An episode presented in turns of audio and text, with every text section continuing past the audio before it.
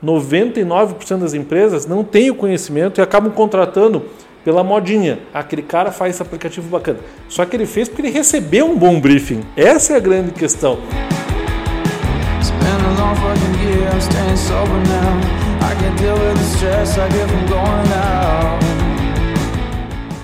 Fala galera, tá começando mais um podcast Papo Raiz e hoje eu tô com uma galera de peso aqui, tô até me sentindo meio intimidado nessa mesa aqui, eu acho que eu vou aprender bastante, né Castilho? O que, que você acha?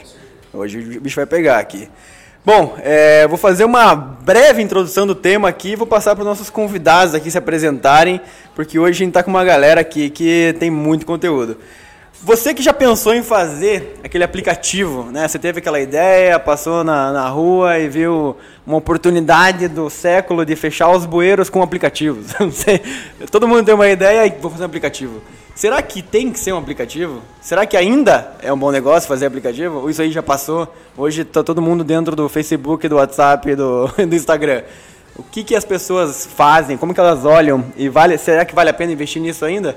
Hoje a gente tá com um cara aqui que é referência no assunto, Fabrício Stedley, tá certo? Stedley, Stedley. Certíssimo, Stedley. Stedley, acertei primeiro, rapaz.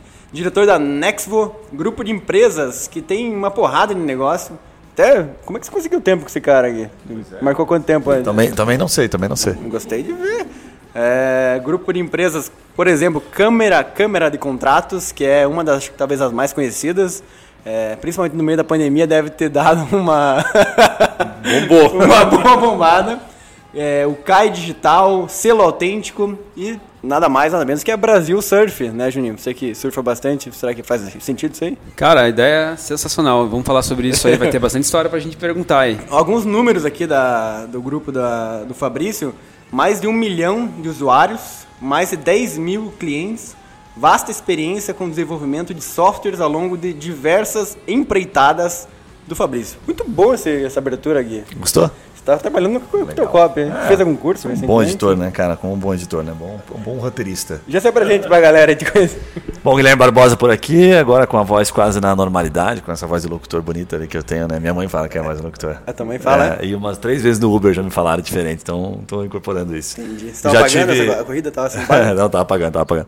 Já tive com o Fabrício uma vez, né? Gravando um podcast para um outro assunto e, puta, o Fabrício tem uma experiência absurda, animal. Então estou bem curioso aí porque ele pode agregar aí para o nosso podcast. Show de bola, eu vim mais em função do Papo Raiz mesmo, porque a gente gosta de falar o papo reto, né? O papo empreendedor.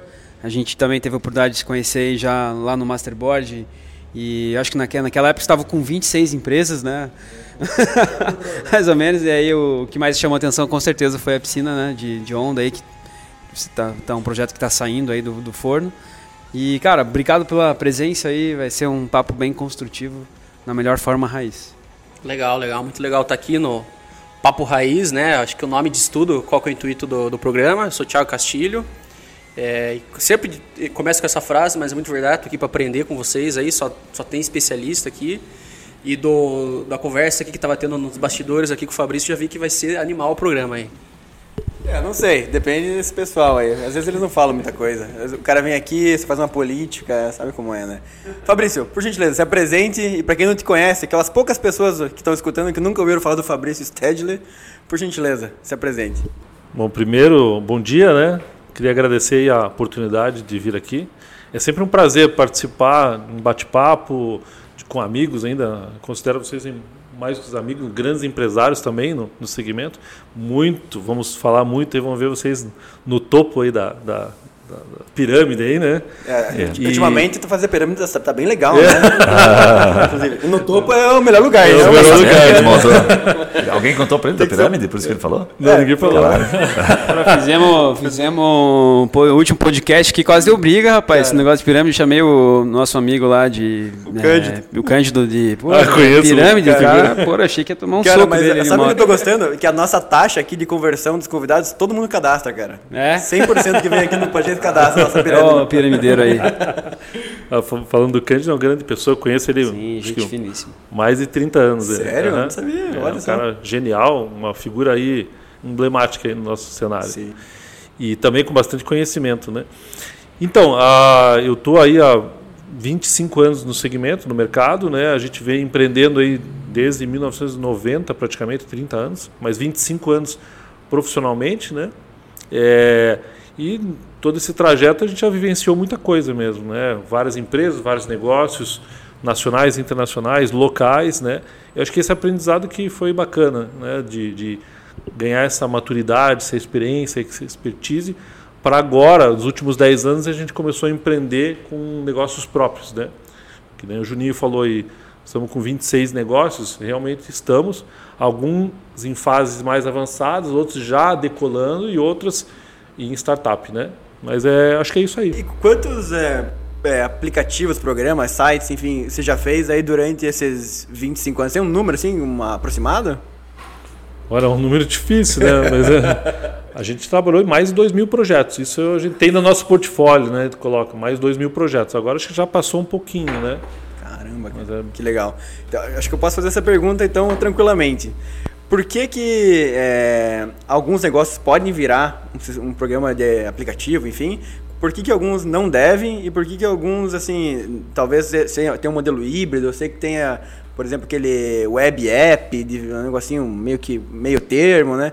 Enfim, para a pessoa que tem uma ideia ou tem um negócio... Por exemplo, eu tenho um restaurante. Eu já tive uma ideia de fazer um aplicativo para pagamento automatizado, enfim, lá no começo do restaurante. Hoje já é quase regra isso.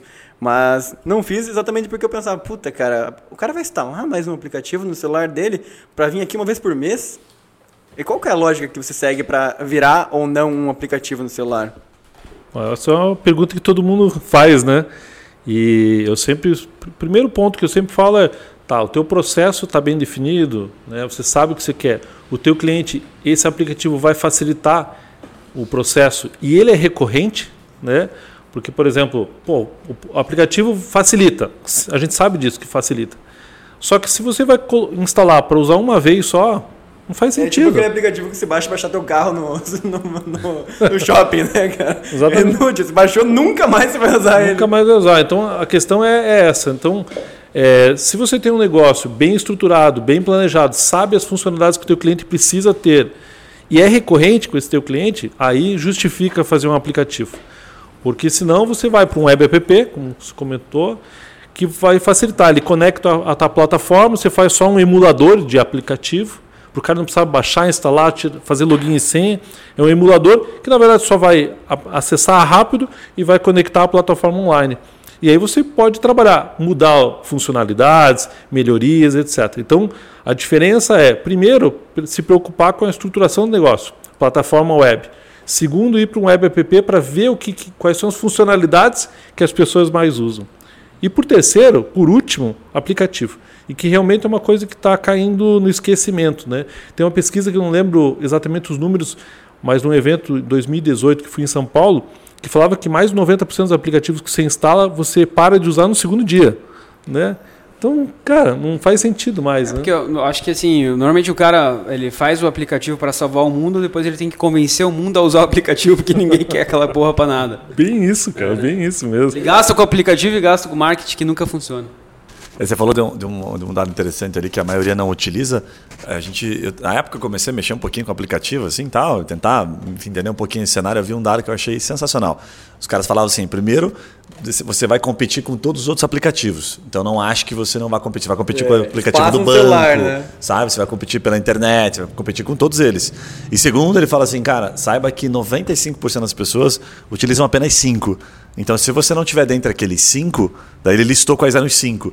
Era banco, WhatsApp, Instagram e tipo assim, tinha mais um ou outro. Daí quando você olhava para aquilo, é, noventa e cinco por cento. Só usavam cinco aplicativos, tá ligado? Nossa. Era um número, não era tipo cinco por cento. Isso é uma verdade. Eram cinco, seis aplicativos. Aí o cara faz uma provocação, ele falou assim, então assim, se você olha para esses aplicativos e você acha que tem chance de vencer algum deles, cara, você tem alguma chance remota aí. Aí quando você olhava assim, tipo, Banco do Brasil, Instagram, Facebook, WhatsApp, não, tá de boa, né, cara? É, sinistro. Eu, e se você pensar, né, pegar teu celular hoje, né, e analisar, puta, nos últimos dois, três dias aí, quais aplicativos você usou, você vê que você não muda muito, né? É isso que você falou. Às vezes um, um, um que eu mudo, às vezes é um aplicativo de notícia, assim, tipo, pra não ter que entrar, sei lá, tem um, ou da Bloomberg, por exemplo, um aplicativo bom. Mas é tipo uma vez no mês, assim, o resto é... Os diários é tudo igual. O diário é o Tinder, né? O Apple, esse aplicativo. O que é? Mas eu queria fazer uma pergunta, acho que um pouco mais raiz aqui, né? Já pegando esse nome aí. Queria entender, Fabrício, né, com relação assim, ao teu perfil mesmo de pessoa. Assim, o que, que te fez? Né, você contou uma história para a gente que antes da gente começar, que em oitenta e nove você teve uma ideia que já que era revolucionária para aquele tempo, né?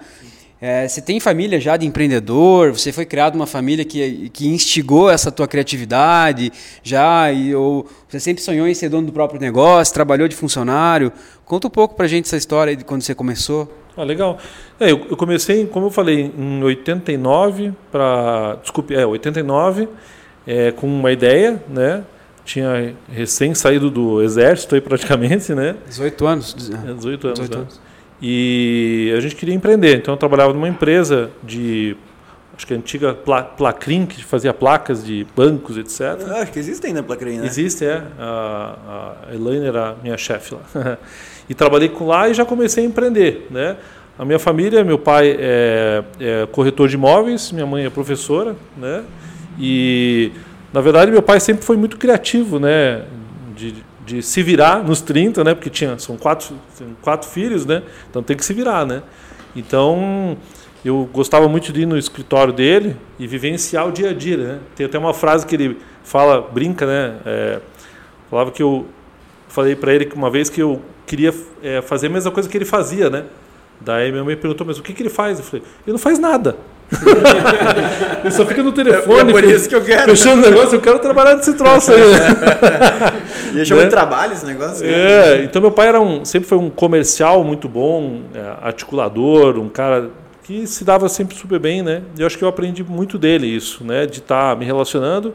E uma coisa também de fazer bons negócios, sempre um ganha, ganha, ganha, né? Isso eu aprendi muito com ele, né? Apesar do meu pai ter sofrido muito com isso, né? Porque as pessoas, às vezes, numa mesa, se aproveitam dessa, dessa abertura que você dá, né? Elas se aproveitam mesmo. Então, mas eu continuo fazendo da mesma forma, sempre abrindo o negócio e eu estou fazendo a minha parte, né? E eu acho que isso me instigou a trabalhar e buscar negócio. E eu vim desenvolvendo, comecei com marketing, né? E vim aprendendo com muitas empresas como se posicionar, como posicionar. E aí, a partir de um certo momento, eu vi que, quando, como eu fazia as empresas ganharem muita grana, eu falei, cara, acho que está na hora de eu fazer algumas coisas para mim mesmo, né? E comecei a empreender em negócios, né? Olha só, você nem tá sabendo que tá com tanta moral aqui com a gente, né? Deixa eu te falar. O nosso anfitrião Juninho, ou melhor, nosso querido presidente, é C E O de uma empresa considerada referência nível Brasil na distribuição de produtos da linha Nestlé Health Science. É uma categoria de produtos recomendada principalmente pelos nutricionistas, que atendem de atletas a pessoas com necessidade de nutrição clínica especializada. Agora se liga nessa dica. Tá a fim de comprar com desconto e dar aquela barganhada aqui com o presida? Faz o seguinte, fala para o atendente da Le Pharma que você é chegado do presidente aqui do Papo Raiz, que certamente você vai ganhar aquela moral no seu pedido. Então já sabe, digita no Google Le Pharma ou procura aqui na descrição do episódio. Combinado? Voltamos ao episódio. Uma pergunta assim, é, a maioria das pessoas pensam que você ter vários negócios é, é perigoso, assim, é sempre eu tenho que ter um negócio e não posso fazer mais nada, só depois talvez eu vender meu negócio ou tá bem estabilizado, eu penso no segundo, né? Você sempre seguiu um caminho um pouco diferente, assim, começou, ou, você começou vários negócios ao mesmo tempo, é, você começou um, você tem uma regra, assim, cara, eu começo, eu tenho que dar tantos meses, qual que são as tuas regras para começar um projeto e para começar naquele momento o projeto? Então, esse, esse desejo su, surgiu ali mais ou menos em dois mil, dois mil e oito, tá? É, eu tinha essa intenção de ter outros negócios e tinha oportunidades de ter outros sócios, né? Só que eu tinha uma pergunta, falei, como é que você vai administrar vários negócios ao mesmo tempo, né? Como é que eu faço isso, né? Aí eu, é, um amigo meu me, me, me indicou para fazer um curso em Empretec, né? Em dois mil e nove eu fiz o Empretec. E o meu objetivo do Empretec era esse. Eu falei, cara, como é que eu vou fazer isso, né? Fui lá, aprendi muito mais do que isso, né? Nessa é, época você tinha agência de marketing. Tinha agência tá. de marketing. Já tinha vinte e nove anos e...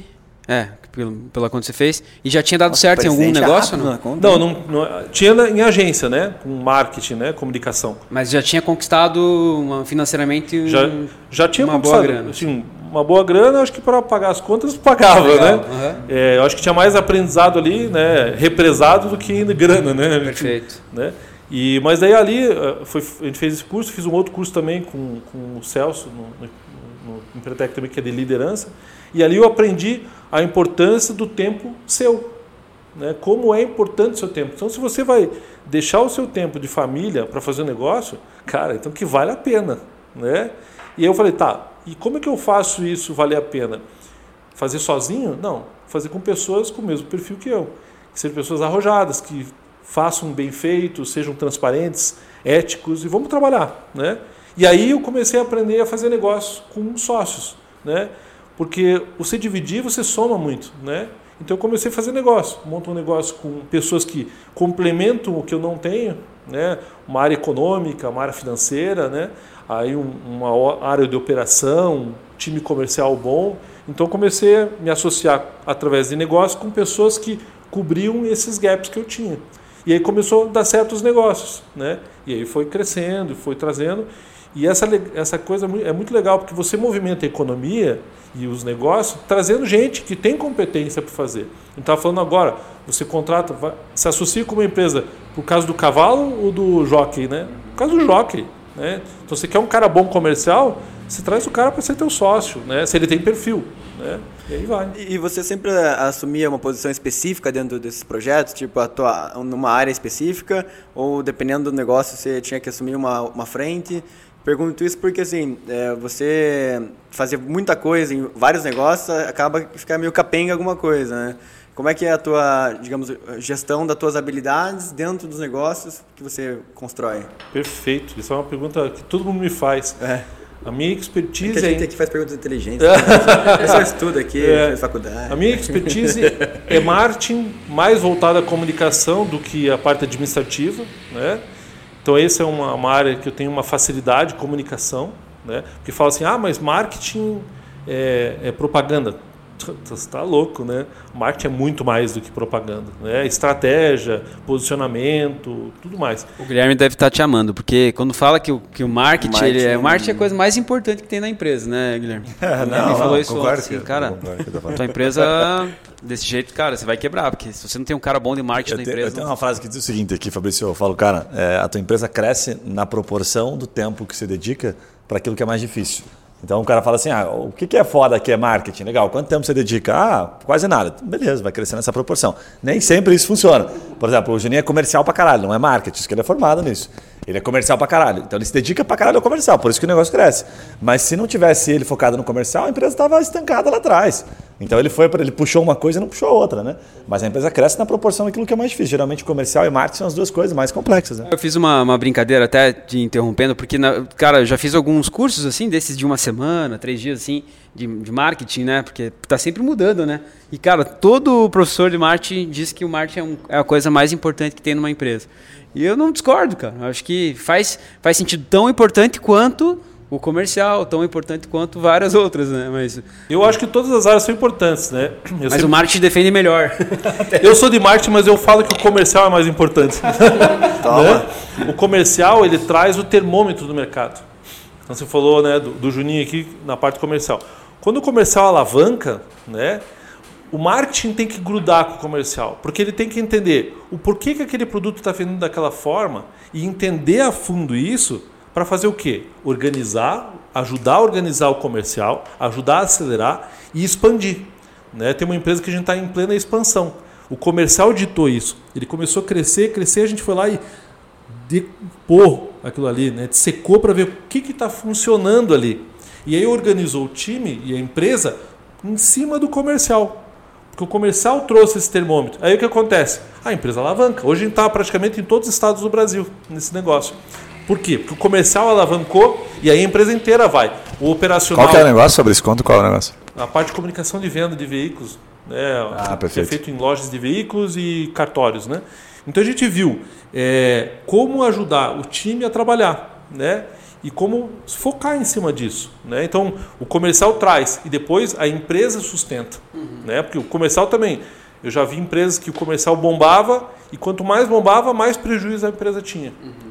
Porque, na verdade, o produto que ela vendia Sim. era muito caro. É, é que ela descolou o fluxo de caixa, assim, né? Às vezes cres, cresceu rápido demais e uh, o fluxo de pagamento tá lá na frente, mas você tem que pagar, gastar hoje... Daí você quebra por crescer muito rápido. É, não, e tem players no mercado, né, que vem, às vezes o cara vem com, com com caixa já no, no mercado, então vem derrubando o preço. Você tem que saber trabalhar, é, não é tão simples assim. E quanto tempo você dá para um projeto novo? Tipo assim, ó, eu, eu, eu inicio, inicio, até gente, eu tive uma experiência contigo, né? A gente começou uma ideia lá de um produto de alimentação. Ah, tá, que eu, ele não ia ter tentado é. fazer uma sociedade com o cara. Então só esperando. Espera o filho Espera o filho Não, não tem um cara que não senta na mesa, que eu não tentou ser sócio aqui, rapaz. Por isso que todos se cadastram, né? Porque ele não conseguiu ser Yuri, sócio. Cada, cada novo integrante do Master, ele já puxa o C P F para ver quantas empresas o cara tem, cara. Ele é louco pra você ser Você fez sócio. O cadastro da entrada ali? Ah. Já assinou o termo de uso, aceito, entrar com oh, equity, não sei o que. Uh, mas assim, você tem um processo que você segue. E no nosso caso a gente só tentou começar e viu que era muito complexo, que dependia de muita energia, a gente falou, não, não é o momento. Mas para os projetos que você começa, assim, quais são as regras que você dá? Cara, é, tem que bater alguns K P Is aqui no começo ou não? É mais feeling, é mais pessoal, como é que é? Então, vamos pegar esse caso, né, que a gente conversou. Veio uma oportunidade para a gente, né? Aí, entendendo essa oportunidade, o que, que a gente fez naquelas, naquele Você momento? Trouxe pessoas que tinham conhecimento Exatamente. de algumas áreas, né? Exatamente. Tinha um advogado, o doutor André, né, que estava no Master também. Tava o... Outro, eu levei o Everson, lá da Paleteca. Da... E nós, Isso. eu, você e mais... Tinha o Cláudio, que ah, era Cláudio. da parte de... de é... Então, tinha muitas pessoas, né? Então, a primeira coisa é você trazer quem entende do negócio, de cada área. Ele é multidisciplinar. Aí essas pessoas começam a trabalhar e entender se o produto é bom ou não, quais são os gaps que tem. O time mesmo começa a desenhar. E quando você percebe que esse negócio ele vai talvez travar ou precisa de muito esforço ou muito trabalho, aí cada um pensa qual que é a melhor forma. Se, vai, se a gente vai investir esse tempo ou não, se vale a pena, se faz sentido para cada um, né? No caso daquele projeto, não valia a pena. Era um esforço, um investimento muito grande para poder alavancar ele, né? E um risco muito grande, né? Mas o primeiro passo é esse. Vamos supor que ele passou do primeiro passo. Pô, é um bom negócio. Então o que, que você monta? Monta o time, vê quem vai ficar, quais são os investimentos necessários e o tempo de implantação do M V P, o mínimo, né? Põe esse M V P para funcionar. Às vezes demora um ano, um ano e meio para desenvolver um projeto. Aí bota o M V P e trabalha o tempo necessário. Às vezes é um ano, às vezes é um ano e meio, né? Depois desse período todo que você viu ele acontecer, aí você começa a organizar a estruturação, marketing, processos, taranana, e o que, que precisa de capital realmente para um crescimento. Às vezes tem negócios que são muito legais, só que ele funciona numa faixa de milhões de vendas por mês. Pois é. Tem outro que se encaixa em poucas vendas por mês. Essa é a análise que tem que fazer. Às vezes você, você abre mão, né, de, de participação no negócio para trazer um cara que tem um recurso financeiro. E realmente, às vezes, às vezes, em muitos casos, tem empresas que eu tenho participação de sete por cento. Né? Por quê? Porque precisa de capital. Senão eu mato o negócio ali. Ah, não, eu quero ser o sócio majoritário. Bobagem, né? Não funciona assim. Então, acho que essa análise começa assim, mas tem um tempo de maturação. Tem empresas que demoram três, quatro anos, tem empresas que demoram um pouco mais.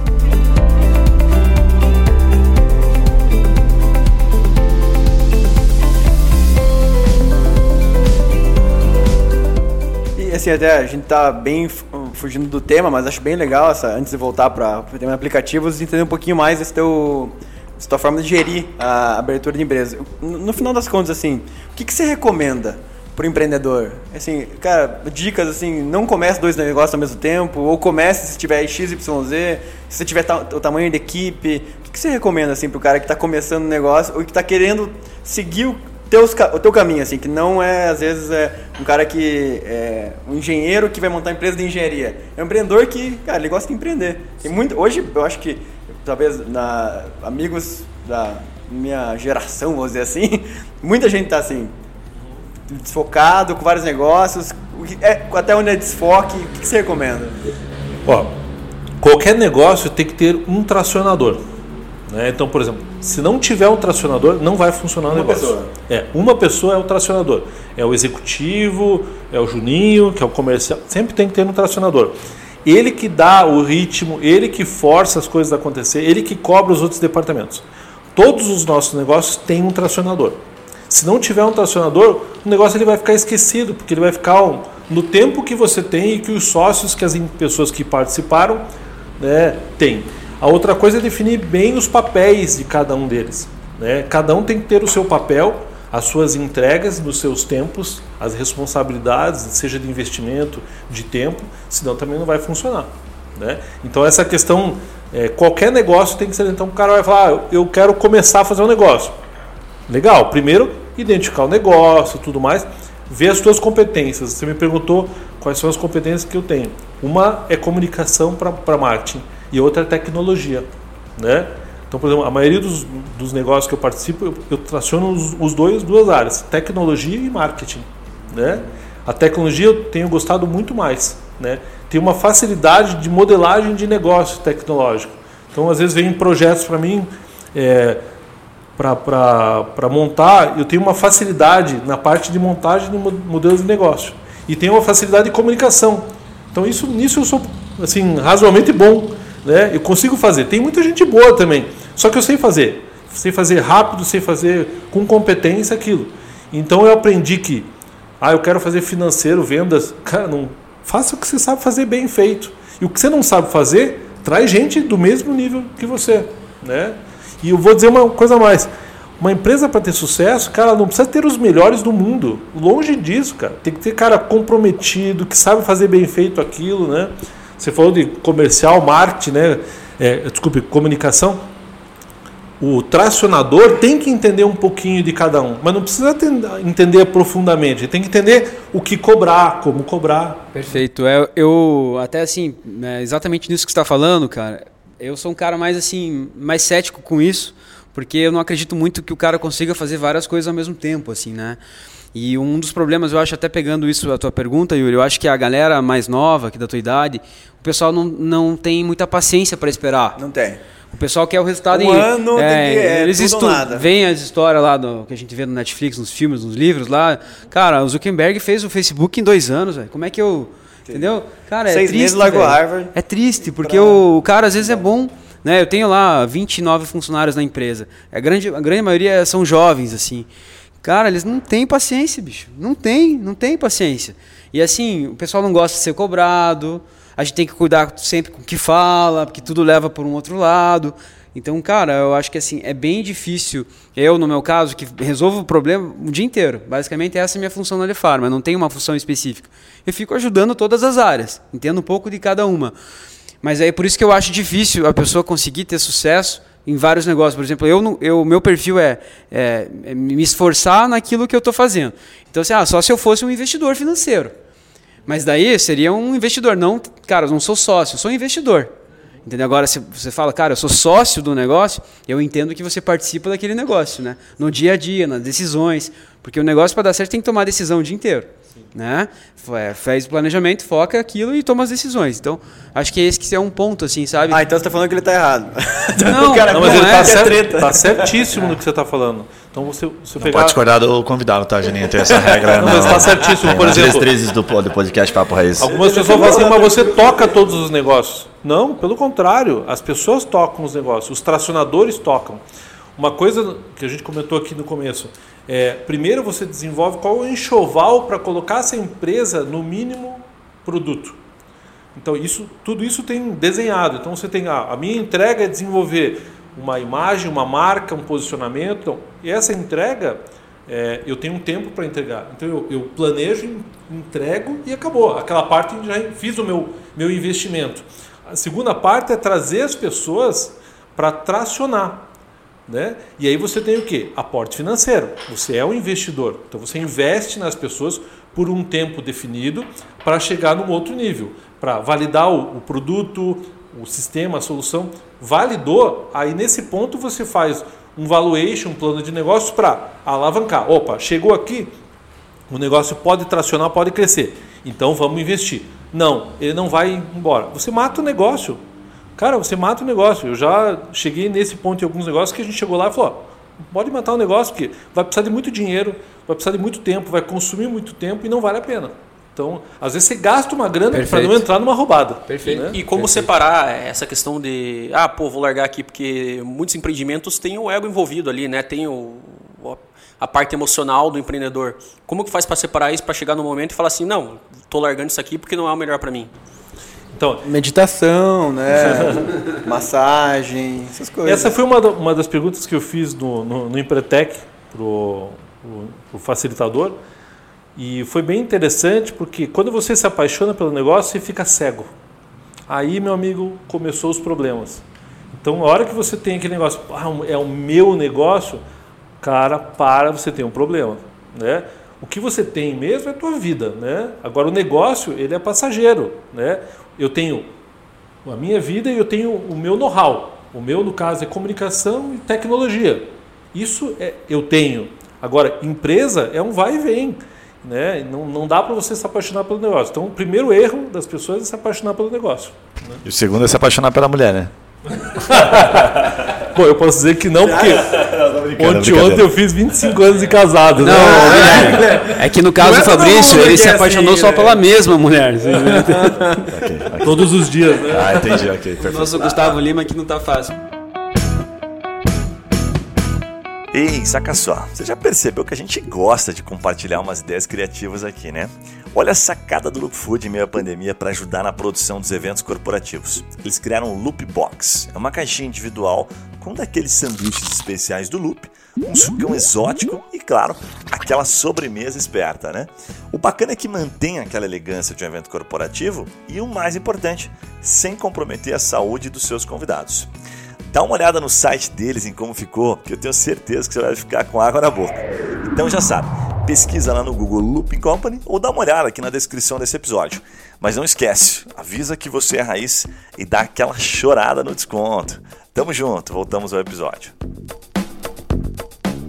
Agora sim, é, Fabrício, você tem várias é, empresas dentro do grupo e já passaram várias empresas que não existem mais, né? Você, é, quanto que... Eu vou perguntar isso porque, assim, na Trimind, é, a gente tem muito projeto, a gente todo, todo mês tem uma ideia diferente. Começa um negócio, até às vezes fatura, faz, faz um M V P dentro da empresa e quase nenhum dá certo. O que dá certo é o que vem dando certo há, há um tempo já. Poucos são, passam a barreira do, dos primeiros meses ali.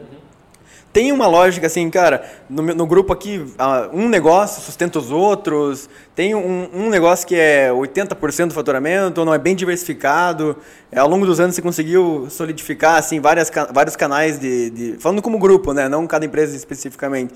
Ou tem um negócio assim, não, cara, esse é o nosso negócio que hoje dá certo, o resto ainda está em fase de, de crescimento. Tem isso? É, o primeiro assim, você comentou dessa questão de vários negócios e muitos não dão certo. Cara, isso é experiência mesmo que você vai ganhando, né? Não, é, como eu falei, aí demorei vinte, vinte e poucos anos para começar a ganhar experiência, né? Tem até um, um livro que, que colocaram no grupo dos bilionários, né? Vocês viram? Bilionário. Dos bilionários. O, o nome é bilionários, né? Acho que é, que fala de cem mil horas, eu não lembro exatamente o número, que você tem que ter dedicado naquele negócio. dez mil horas. dez mil horas. Dedicado específico naquele negócio para você começar... Para dizer que você é um especialista. Sim, né? Olha, olha que interessante isso. Então, é, você precisa dedicar muito tempo. E às vezes até para chegar lá e falar assim, não vale a pena, né? E aí com o tempo você vai ganhando experiência. Que tipo de negócio que você já vivenciou muito, então você já traz esse benchmarking. Cara, isso daqui já vai assim, vão por aqui, vão por aqui, ou não vale a pena, né? Então esse eu acho que é um primeiro ponto. O segundo é não misturar os financeiros. Um negócio ele tem um budget para alavancar, e depois não pode fazer o outro negócio sustentar ele, porque daí está errado. Daí você está realmente tirando dinheiro bom e colocando um negócio ruim. Não, então você tem que rever. Então tá, ele faltou dinheiro, então ou você planejou mal, ou você precisa... É, é, planejou mal, não, desculpe. Planejou é, equivocadamente a questão de, de investimento. O produto está bom, tal, mas faltou dinheiro. Opa, então vamos replanejar. Chama os sócios, investidores, sócios... né? Operacionais, vamos, vamos fazer mais uma rodada de investimento, e aí você faz uma rodada de investimento. Mas não fica tirando dinheiro de uma empresa, outra, etcétera. Até porque cada empresa tem sócios diferentes, a não ser que seja todos os mesmos sócios. Aí você pode fazer, mas sempre tem que ter budget, senão você começa a ficar solto, né? É, se não tiver orçamento, o cara tá morto, né? Mas isso aí tem um, tem um negócio que é interessante, que é bem polêmico, né? Por exemplo, por exemplo assim, né? Vamos supor que você investiu no negócio, o negócio não deu certo, quebrou. Sabe, as pessoas misturam muito isso, né? E aí, cara, esse negócio quebrou, eu não. Sabe, entra com dinheiro e paga, liquida aquele negócio e vai embora, ou o negócio quebrou, foi mal, cara, que meu negócio continua normal. Tipo assim, aquilo que estava bom, sabe? Segue o baile. Como é que você vê isso, Fabrício? Já aconteceu com você alguma situação assim? Ter que ir lá e bancar dívida, ou até mesmo o contrário, falar, não, cara, o negócio quebrou, ficou com uma dívida lá, eu, cara, então não assumi o negócio. É, porque... Eu não sou um negócio totalmente diferente, eu não vou assumir nada. Como é que é? Sim. É, eu é, sempre... Eu... Sempre o planejamento tinha é, budget definido antes, né? E sempre um memorando de entendimentos. Isso já vem muito tempo de colocar entre os sócios quais são os entendimentos. E aí eu vou pegar o doutor André, né, o André Dias, que faz toda a parte de, de instrumentos jurídicos para a gente. Nas reuniões iniciais de memorando, normalmente a gente faz o quê? Define o escopo dos sócios e já, se alguém quiser sair no meio, como é que funciona? Vai levar alguma coisa?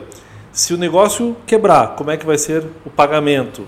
E já deixa claro no instrumento jurídico tudo isso claramente. E discute, são discussões às vezes de semanas com os sócios, né? Eu, junto com o André, nós estamos lançando uma operadora de turismo, né? É a Viajou, com W no final. E essas reuniões de, de instrumento jurídico foi, com todos os sócios, muito bem discutido, a questão detalhada, se alguém sair, como é que funciona, se alguém quiser entrar, como é que funciona, se realmente redistribui percentual, tudo bem detalhado, exatamente para, na hora que acontece, você não precisa discutir, porque já foi discutido antes. E às vezes é chato, né? No começo você quer tudo alegria, né? Alegria, alegria, cara, o, a vida não é só alegria, então você tem que pensar em todos os problemas. Então acho que começar... deve ser começado dessa forma, né? E às vezes, por isso que o negócio trava já no começo. Quando você começa dessa forma, as pessoas... ah, mas eu não queria assim. Então nem entra, né? Você vai começar um casamento sem pensar no fim também, né? Casamento é diferente, né? Casamento você vai muito por paixão, né? né? Ah, mas não pode, né? É. Não, não, bem, né? Os caras mais novos aí não acreditam muito na... não tem, é paixão. O pessoal não acredita no amor aqui, cara. Só interesses. E... tem... é um ganha-ganha.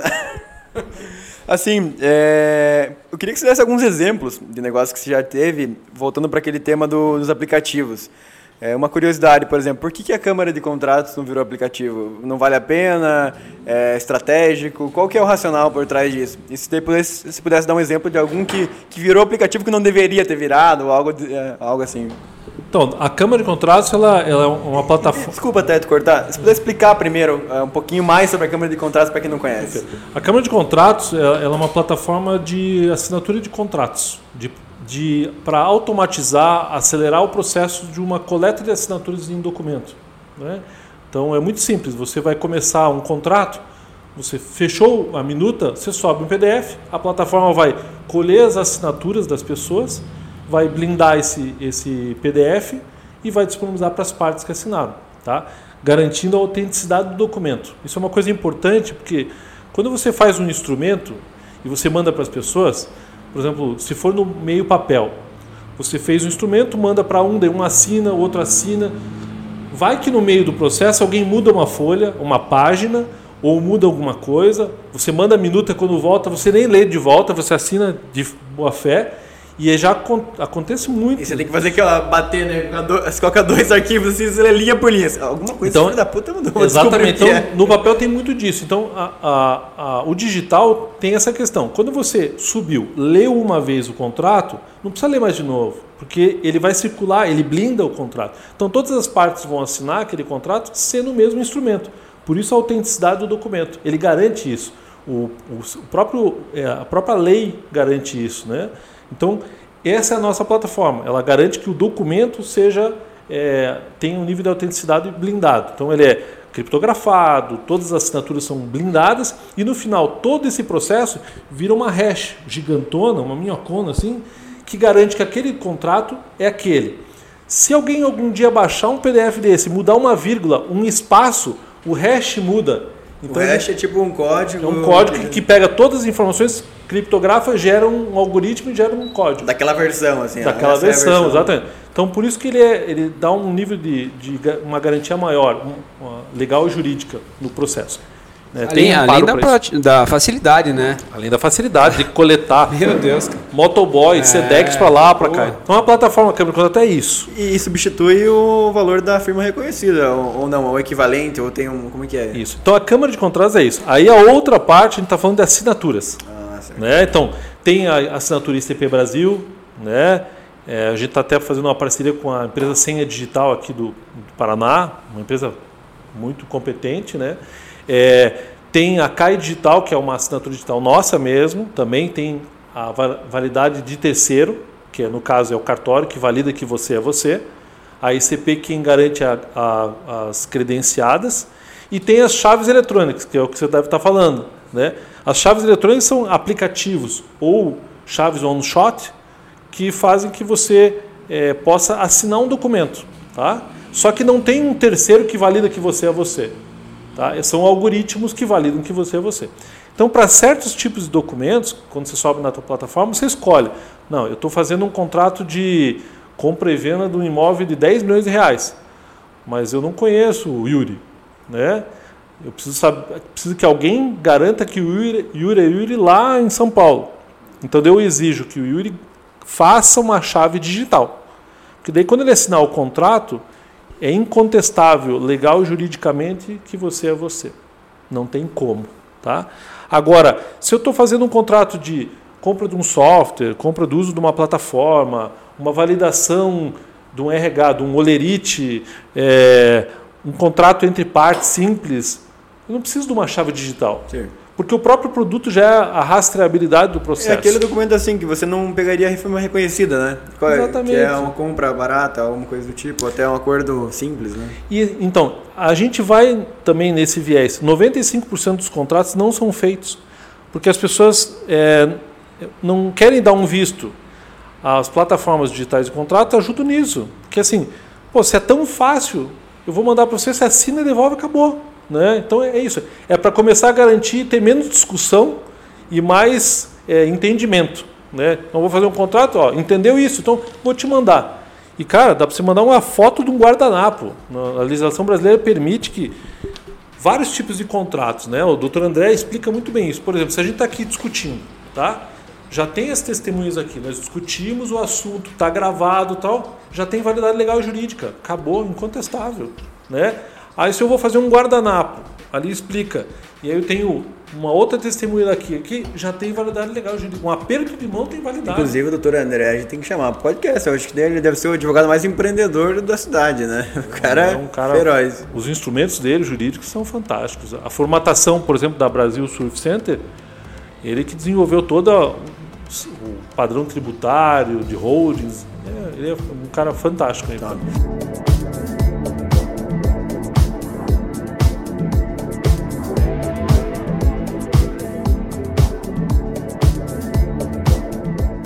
Por que que nenhum desses negócios vale a pena virar aplicativo?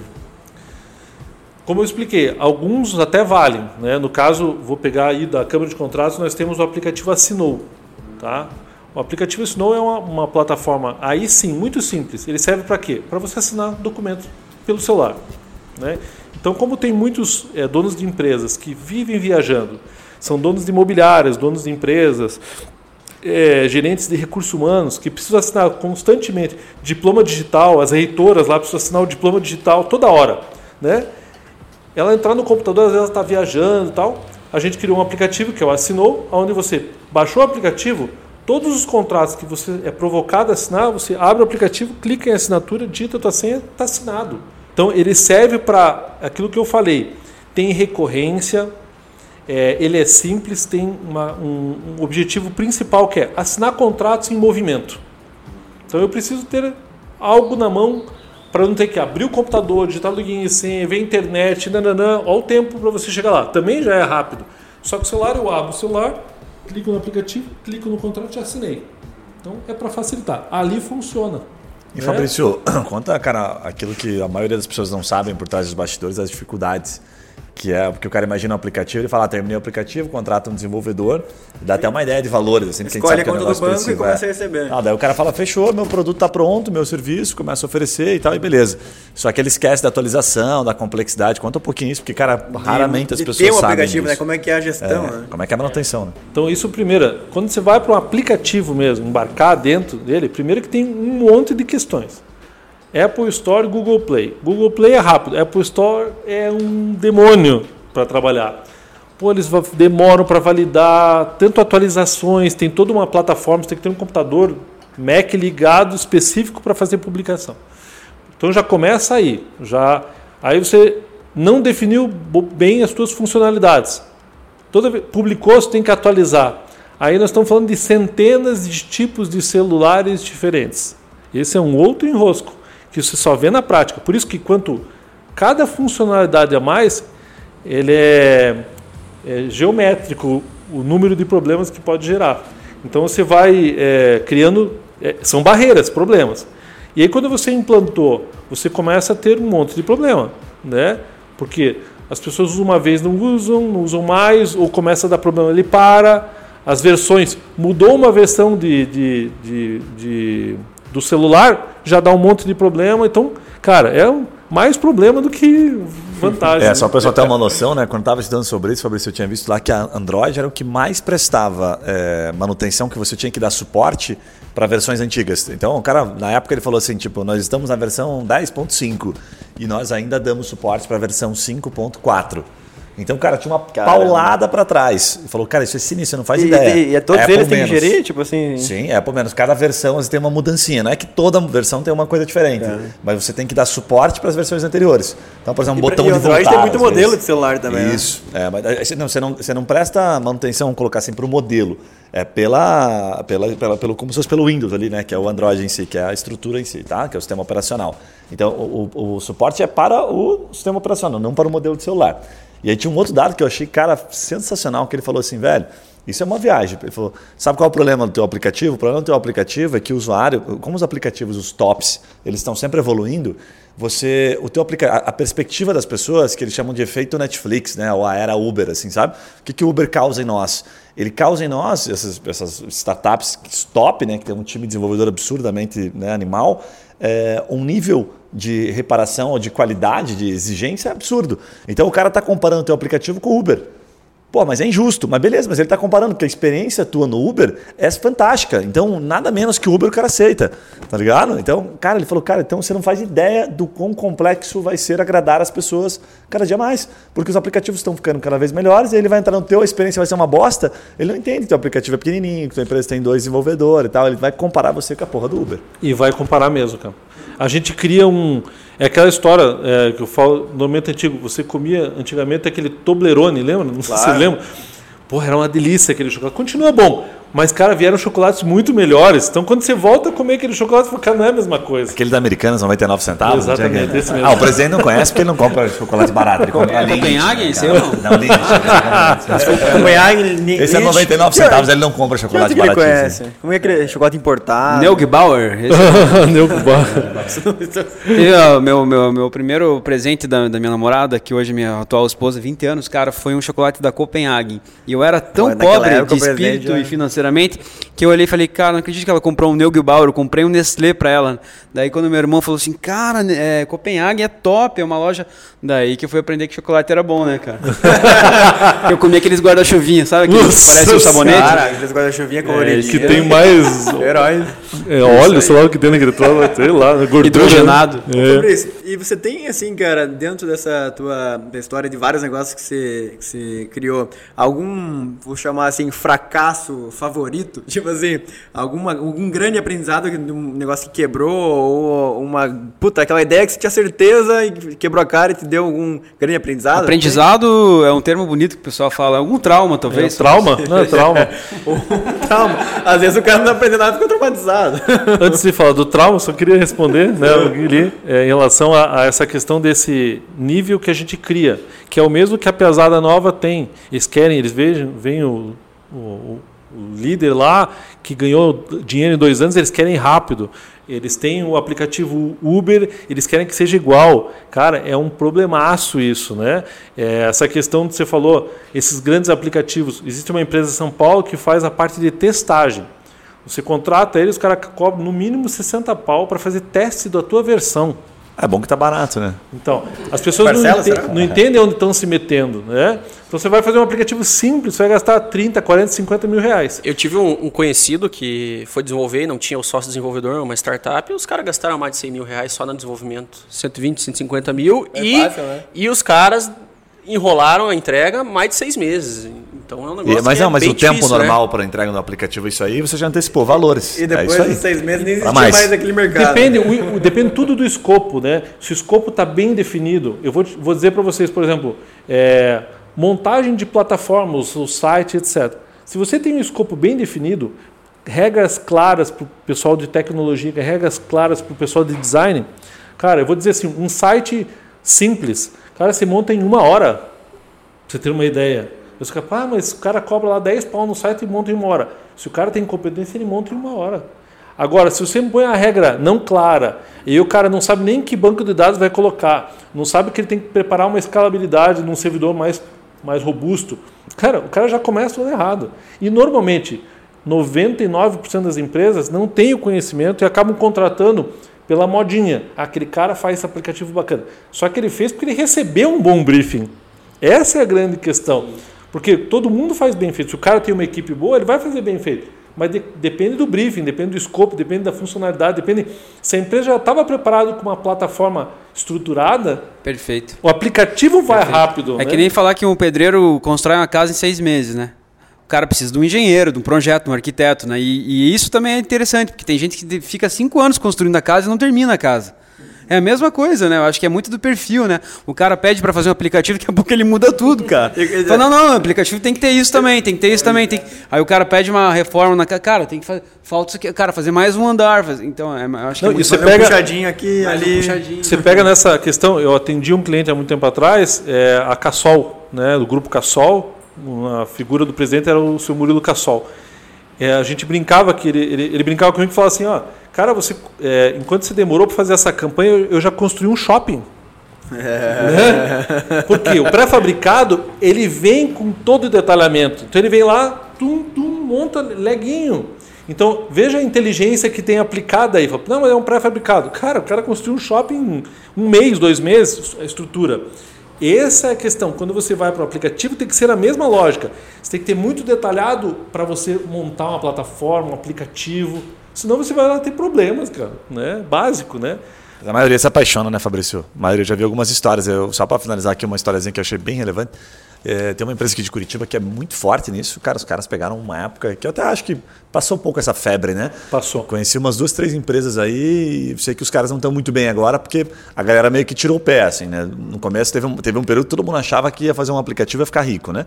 E os caras aproveitaram, mano. Aproveitaram o momento e cobraram bem, assim. Então tinha aplicativo de cento e cinquenta, duzentos, trezentos mil reais. As casas de acordo sofrem, com a viagem, né, do cara. Aí um dia eu estava conversando com esse cara, porque na época nós tínhamos contratado um aplicativo para um negócio. E uma empresa que eu estava prestando uma consultoria. Vou citar o nome para uma Você não de... fez M V P, né? Provavelmente. Não, não. Ah, dá para citar. O cara parecia tá, nós, tá eu falando... mandei o Continho da Hightech Electric. De carro elétrico. O cara tinha contratado no aplicativo. Daí eu conheci os caras que tinham feito. Cara, daí eu estava conversando com um dos caras dessa, dessa empresa e o cara falou assim, cara, na prática é o seguinte, ó, o nosso business, ele até colocou isso de uma, de uma maneira bem elegante, assim. Nosso business é assim, ó. O cara chega aqui com uma viagem na maionese, tá? Ele tá viajando na maionese.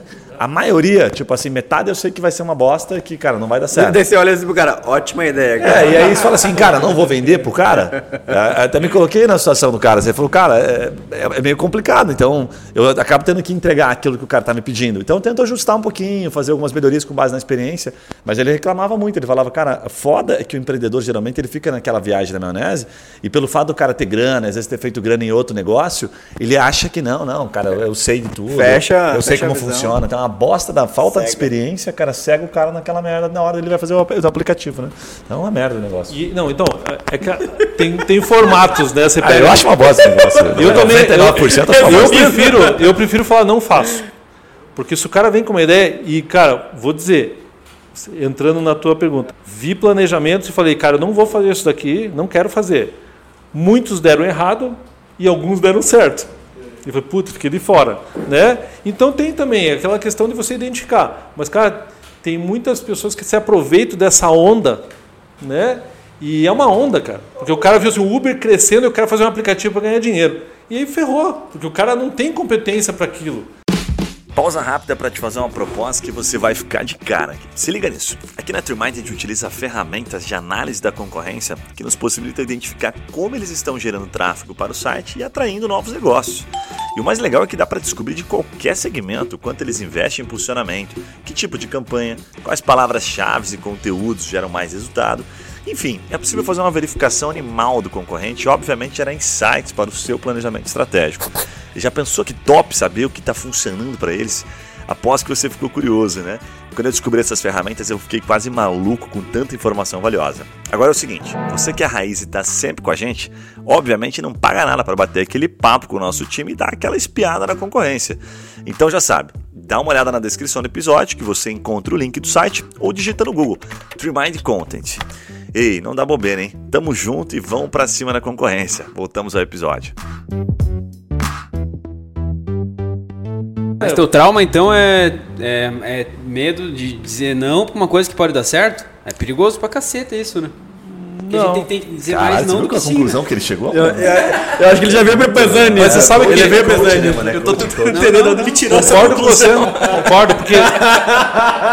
Tem negócios que aparecem que você... O meu maior medo é dizer não pra uma empresa que depois vai vingar. Então eu, eu estudo bem ela. Estudo, estudo, estudo, vejo se tem pegada, se, se tem um, um oceano azul ali ou não. E, e os melhores mercados, por incrível que pareça, não são de oceano azul, são aqueles que já têm um competidor. Porque quando tem um competidor, você tem algo para se espelhar. Quando você não tem, cara, você não sabe, você tem que investir muito mais.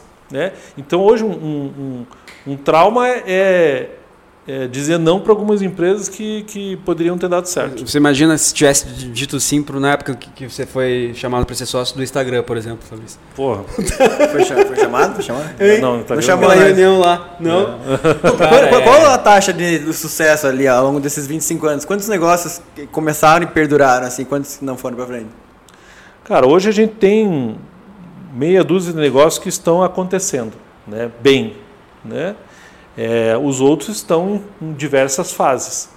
Alguns podem dar certo ou não, né? Mas eu digo assim, na, nos que já passaram, assim, quantos é, deram certo e quantos não deram? Tem, você tem um percentual, cara, na minha experiência, tantos por cento é, não, não. Eu nunca não pensei deram. Nisso aí, mas é. Pode ter certeza que não é, tão, não é tanto não, cara. É pouco, né? Porque você exercita, né, muito isso, né? Mas os negócios que, que eu entrei, vamos, digamos assim, que trinta por cento deram certo. Né? Ah, alto, hein? Tá achando. É. Mas assim, mas eu falei, depende do quem tá tracionando, cara. Né? O, um que a gente tá agora numa fase boa, é, que a gente estudou seis anos o projeto, é a piscina de ondas, porque o, o meu maior receio era fazer esse negócio se sustentar. Né? Então o mundo inteiro estava indo para surf parks, espaços gigantes, caríssimos, e a gente foi para contramão. Fazer espaços pequenos, centro de treinamento, com uma onda que funcione bem. Então a gente contratou gente competente para fazer a onda, sem contratar franquia e outras, um tecnologia. Valor, um valor também, né? Acessível, né? Porque valor acessível. Consegue. Então, em vez de pagar lá, sei lá cem milhões para uma tecnologia, a gente desenvolveu a tecnologia, mas gastou uma grana. Só que agora é replicável. Né? Essa é a grande questão. Eu, então, eu digo até o valor do usuário, né? Porque também, pô, para a gente usuário. Ir para a piscina de onda do Kelly.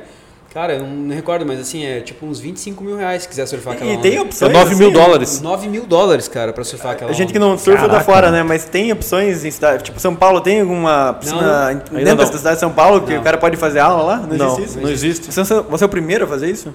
Que vai ter como centramento, sim. Fechada, indoor, coberta, aquecida. Qual que é a frente do seu tempo, rapaz? Fabrício, eu tenho surfado aqui mais do interior do Paraná e a onda...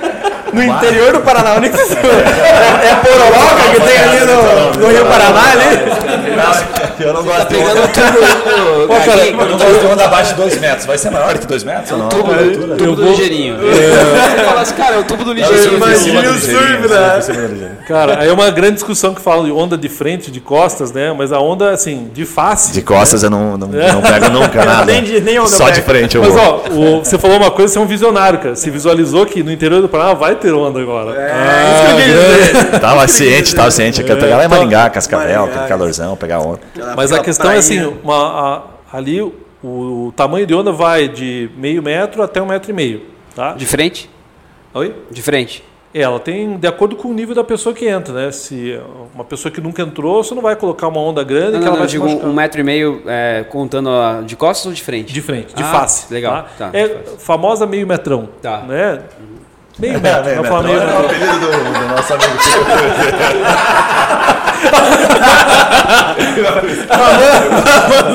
Começou aí, começou. Começou. Da, começou. Logo, logo volta, logo volta. Vai ter volta. O cara, o cara vem falar de mim com essa testa lisinha do Botox, com a sobrancelha feita. Mas a altura, da, a altura da piscina dá pé pra pessoa que tem mais ou menos um metro e meio, não? Ela tem a, a parte mais rasa, ela tem um metro, um metro e vinte. É, para ter a, a sustentação, criança, caso né? Você caia, porque se for muito raso, a pessoa cai e pode se machucar. E para uma onda de um metro e meio, um metro e dez, um metro e vinte, vai ser suficiente para ele sustentar. Não, tá certo. É porque o coral, nossa, sempre machucou minhas costas, o coral machucou muito. Que que é o coral? Eu surfava no Havaí, geralmente tem coral. Ah, tá, aquelas pernas. Ah, coral. É, Fabrício, queria que você comentasse, assim, se teve alguma, um, puta, algum negócio que um, foi um grande fracasso, tipo um fracasso favorito, sabe? Aquele negócio, assim, cara, que, puta, me, é, me preparou para o que eu, que eu fiz hoje. Teve algum negócio lá no começo ou no meio ali que te preparou? Cara, pra, tem pra um negócio que é também é um, um, uma empresa que a gente montou, era, o nome dela era Iglobe, né? Iglobe. Iglobe, tá? O Paixão vai lembrar disso, né? O Leonardo, porque ele foi um cliente nosso que comprou os equipamentos. Foi um louco. É, a gente, há muito tempo atrás, a gente desenvolveu um, apli- um aplicativo, não, um equipamento que você acoplava no projetor e ele transformava a projeção em touch, quando não existia touch ainda. Né? Hum. Era muito legal, né? E a gente desenvolveu esse equipamento, essa tecnologia, é, e começou a vender. Só que o nosso, assim, era super feio, mas funcionava. A gente não tinha o dinheiro suficiente para deixar ele bonitão e tal, né? Assim, a parte de embalagem e tal. Mas ele funcionava muito bem, né? E a gente desenvolveu esse produto e começou a vender. Só que o detalhe é que o equipamento, uma, uma das peças do equipamento que ia dentro, a gente comprava de terceiro, né? E chegou um momento que começou a faltar a placa, né? A gente começou a comprar da China e daí começou a vir placa pior, do, né? E aí a gente falou, cara, ferrou, né? E todo o planejamento, investimento alto, porque daí quando você trabalha com produto é muito caro, tecnológico, é diferente de você trabalhar com serviço, né? Produto você tem investimento, pesquisa e desenvolvimento e tal, mas era um produto muito legal. Imagina, você projetava no chão, a criançada desenhava no chão, era fantástico isso. Então, cara, nem sabia dessa tecnologia, você tava noção. É, a gente, na época, a gente se apaixonou pelo, pelo produto, pela ideia e tal, cresceu. Eu trouxe parceiros que é, não contribuíram muito, então foi um, um fracasso favorito aí, né? Mas um aprendizado grande. Né? Qual foi o principal aprendizado? Fornecimento, fornecedor, cadeia produtiva, todo o supply chain, né? Você tem que ter bem definido quem está trabalhando na linha de frente também, né? E outra é atender bem o cliente. Então a gente não conseguiu mensurar o quanto de suporte os clientes davam também. Então foi um aprendizado trezentos e sessenta. Hein? E você comentou a questão de é, M V P, assim, né? Uma hora de começar mais barato, começar mais simples. O que, que seria um exemplo de M V P, assim, para o cara que está querendo montar um, um aplicativo? Como é, que, como é que é na prática, assim, o M V P? Como é que eu posso validar o meu negócio sem, às vezes, investir cem, cento e cinquenta mil reais num aplicativo desde o começo? Cara, primeiro, ó, não tem um negócio ainda? Monta um plano de negócio, sabe? Contrata uma empresa boa, é, parceiro, e começa a dissecar concorrente, análise, como é que vai funcionar, se é nacional, regional, é, quem são os concorrentes. Cara, tem que detalhar isso. Você investe uma grana, mas você tem uma visão para dar o próximo passo. O aplicativo não entra nem aí, cara. Né? O aplicativo é essa questão do cara ver a modinha e quer fazer aplicativo. Não. Primeiro desenha o teu negócio. O desenho, o aplicativo é a ferramenta final, né? Você tem que primeiro desenhar todo o negócio. Depois, se desenhou, você vai para o próximo passo. Aí você vê se vai para um aplicativo lá na frente, né? Uhum. Então, acho que as pessoas estão invertendo o negócio, né? O cara tem um quer começar, restaurante, né? Quer montar um aplicativo. Cara, é muito mais fácil você acoplar com um aplicativo que já está robusto lá do que você criar um aplicativo. Cara, delivery próprio, cara, é um negócio que eu, puta, eu vejo muita gente investindo grana pesada. Hoje até existe o Nimo, a Goomer, empresas que fazem essa... É, você paga uma mensalidade e personaliza.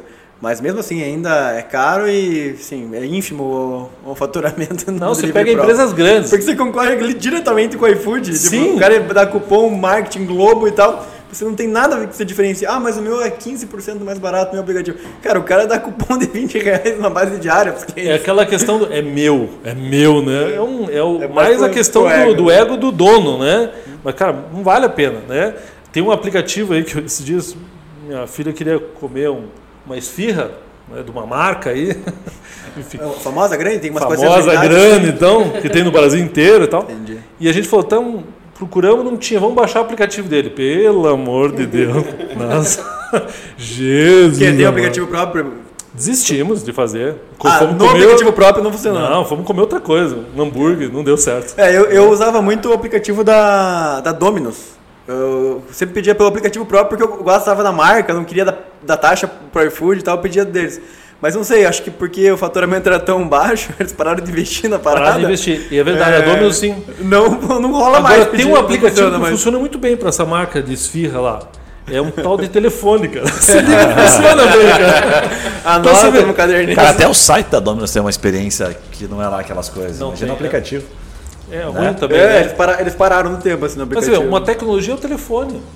É uma, se você tem uma, uma, um atendimento estruturado, rápido, tecnológico, recebe ali, digita, resolve. Tá, dizem, dizem que se a pessoa com o telefone ligar para um número, a outra pessoa atende, né? Diz que funciona isso ainda, né? Funciona. E responde, né? E resolve. Cara, mas eu tentei pedir uma Semana. pizza no Pizza Hut por telefone e não funcionou. Ah, mas é isso que eu já não deve nem ter mais treinamento ah, para isso. Aí. O, senhor, o senhor não consegue pedir pelo você aplicativo? Você tá me ligando, cara? Você tá louco? Quem você, quem você acha que é para me ligar? Você consegue pedir pelo aplicativo ou não? Eu falei, é que eu não tenho é, smartphone. Ele, ah, então vou ficar, vou ficar devendo a pizza pro senhor. Então eu vou chamar é, o seu é Antônio ali. Isso, que, não é a nossa persona. Você eu, não eu, é nossa eu vou chamar o seu Antônio, que é dessa época do telefone, para ajudar o cara que é o pizzaiolo.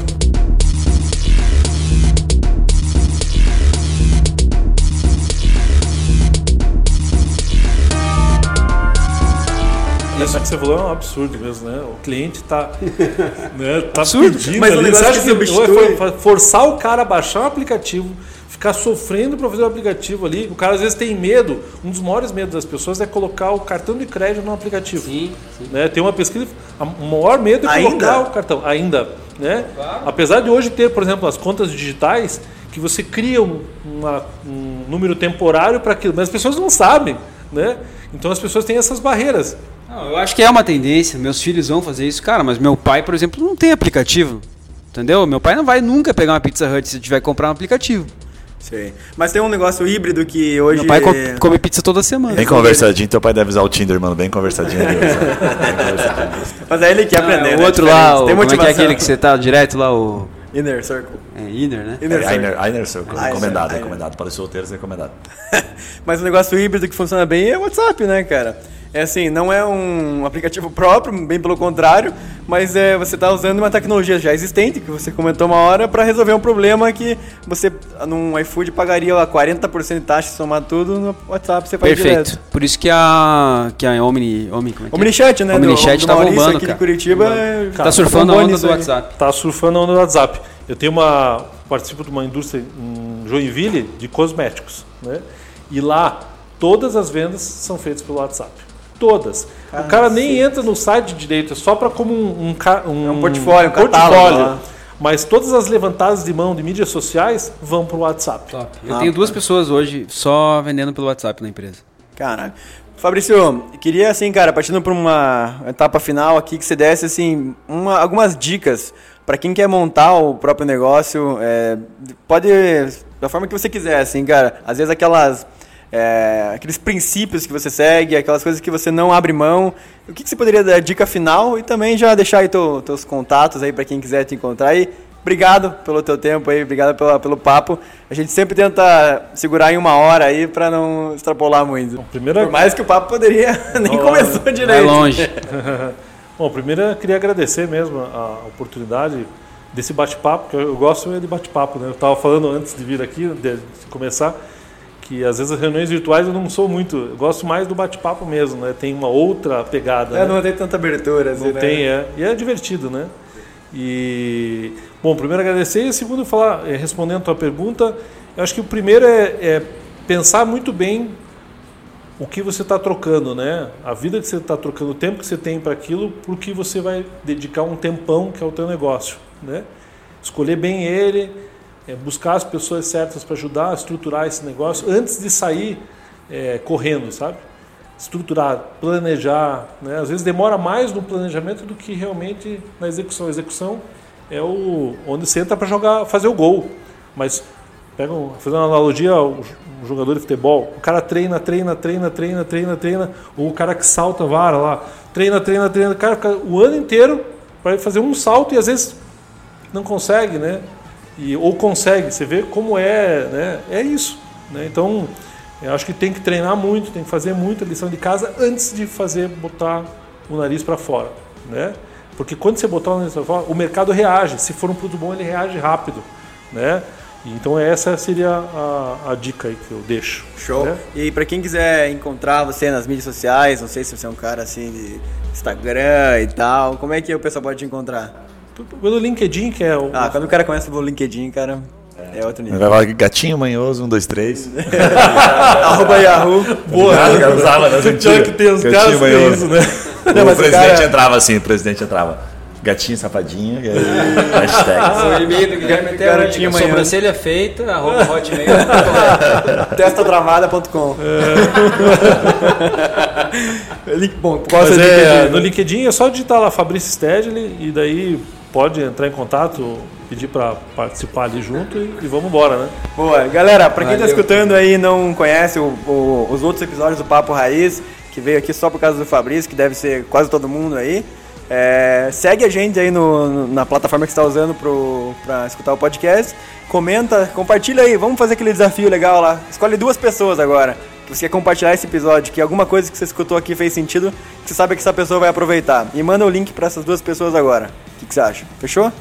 Então é isso, galera. Valeu, obrigado. Valeu, obrigado. Valeu, Fabrício. Valeu, galera. Até a próxima. Falou!